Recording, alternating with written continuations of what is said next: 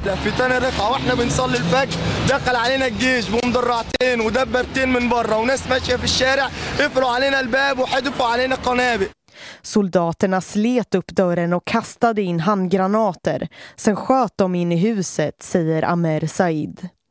Bråket började i morse vid en militärbas i huvudstaden Kairo. Det sägs att politikern Mohammed Morsi hålls inlåst där.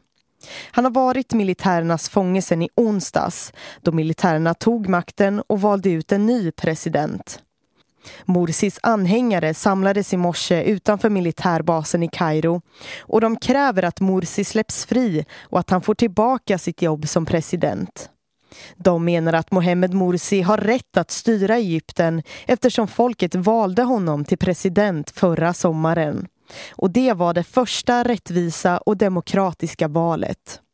Mohammed Morsi har starkt stöd av vissa, särskilt en politisk och religiös grupp som heter Muslimska brödraskapet. Medan många andra egyptier är missnöjda med honom. En del tycker att hans politik påverkades för mycket av den muslimska religionen. Andra menar att Mohammed Morsi misslyckades med att lösa praktiska problem i vardagen som höga priser på mat och bensin och att det ofta blir strömavbrott i Egypten. Militärerna säger att Morsis anhängare försökte befria honom med våld i morse. Medan andra säger att det var militären som startade bråket och att de sköt på försvarslösa människor utan vapen. Så här lät det då soldater sköt uppifrån ett hustak. Bråket idag gör att risken nu ökar för ett riktigt krig i Egypten.